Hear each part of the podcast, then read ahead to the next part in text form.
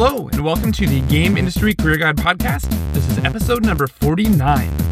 I'm Jason W. Bay from GameIndustryCareerGuide.com, and this is the podcast where I answer your questions about getting a job and growing your career making video games. This week's question is from Max, who left a comment on the blog to ask this Hello, I don't miss an episode of your podcast ever since the first one. I have a question. What are some specific examples of demos you could prepare for different game programming positions? Could you provide some specific examples that a hiring manager would like to see for positions such as gameplay programmer, graphics programmer, or tools programmer, to name a few? Thanks a lot and keep up the excellent work. Hey Max, thanks for the nice words. I'm glad the podcast and website have been helpful for you. I will definitely keep writing and podcasting, although summer is coming up. So I might not write and podcast quite as much as usual since I've got some vacation time lined up.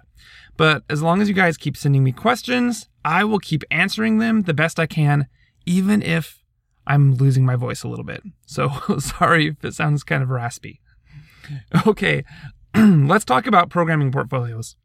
Now, I did a podcast about the what, why, and how of a programming portfolio a while back. If you want to hear that one, go back and listen to episode number 42. But this question is more specific.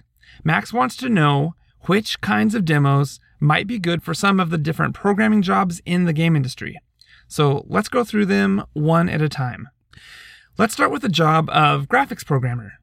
Graphics programmers do a lot of work with shaders and rendering effects, so you'll want to make some demos that show your knowledge of the rendering pipeline and a computer's rendering hardware.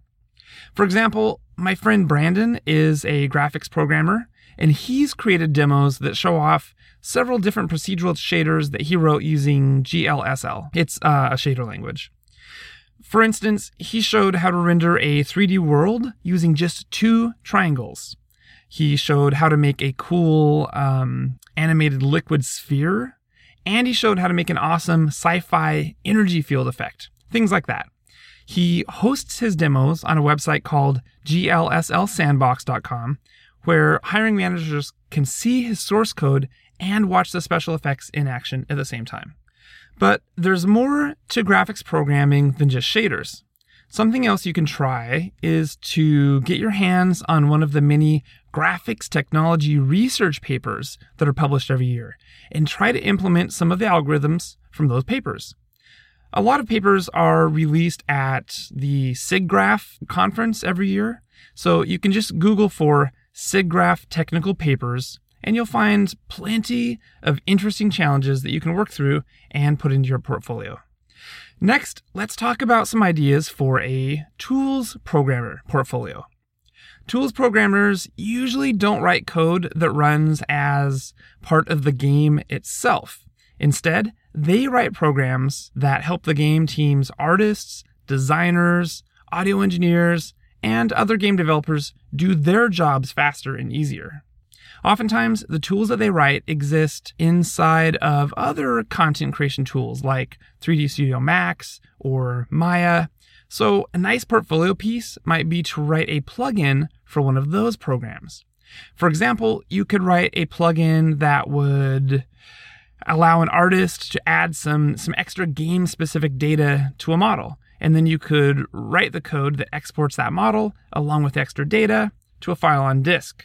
Um, if you're doing that at a game studio then it would probably later be read by the game engine it's also common for tools programmers to write plugins for game engine editors like unity 3d or amazon lumberyard so you could try doing that if you can't think of any ideas for new tools or plugins, you could always re implement an existing plugin. It's not really all that important that the demos in your portfolio are super clever or super unique. What's most important is that you designed and coded the plugins from scratch and you can show potential employers the clean, well organized source code that you wrote to prove it. What about a game programmer? What are some good examples of demos for a game programmer portfolio?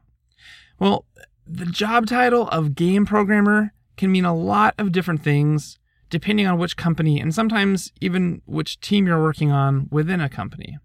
But in general, game programmers work with the code for player input and movement, for enemy intelligence, weapons fire, and just any kind of game rules or gameplay, just in general.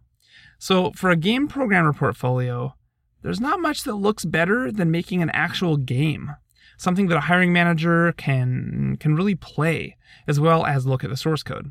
It's always fun and impressive to take a simple game, maybe something from the early arcade game era like Space Invaders or Asteroid or Pac-Man and rebuild it from scratch. If you can, it's best to make your demo be playable inside a web browser so that it's easier for a hiring manager to check it out.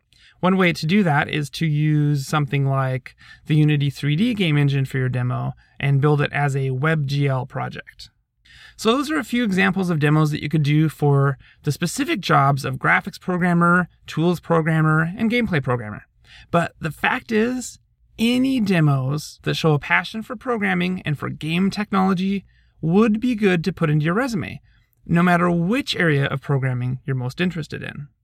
Some of the best programming portfolios that I've ever seen, they contained a variety of technology, from rendering to physics to pathfinding to to full game demos. As a hiring manager, when I see that kind of variety, it tells me that this job applicant is really really into programming and that she's curious and that she's motivated. And of course, Maybe I can also play with the demo to see if she has a good feel for player interaction, and I can look at the source code to find out how she architects and organizes her source code. If you need more inspiration, just get online and Google for game programmer portfolios. You'll find a good cross section of demos and portfolios from other developers. Some of them are amateurs, some of them will be students, and some of them will be professionals. Just pick out some of the demos that you like, and see if you can implement those yourself. And here's a bonus tip if you're really motivated, and if you can find some other motivated friends or classmates to join up with you, try getting them together to form a game team. One of you could play the role of the game programmer. Um, one of you could be the graphics and rendering programmer. One of you could be the tools programmer, and so on. It might take you several months to finish even a smallish game, but you learn so much it might just be one of the best ways that you could spend your summer. Okay, there are some examples and advice on what sorts of demos to put into your video game programmer online portfolio. If it seems like a lot of work, well, it is. But hopefully, it's work that you'll have a lot of fun doing, and it just might land you a job in your dream career. It's totally, totally worth it. Thanks to Max for that question, and thank you for hanging out with me today. If you enjoyed the podcast, then please help me spread the word by sharing it with your friends on social media, or come to the website and subscribe to my newsletter. For more information and inspiration on getting a job and growing your career making video games, visit me at GameIndustryCareerGuide.com. I'm Jason W. Bay, and I will see you again next week right here on the Game Industry Career Guide podcast.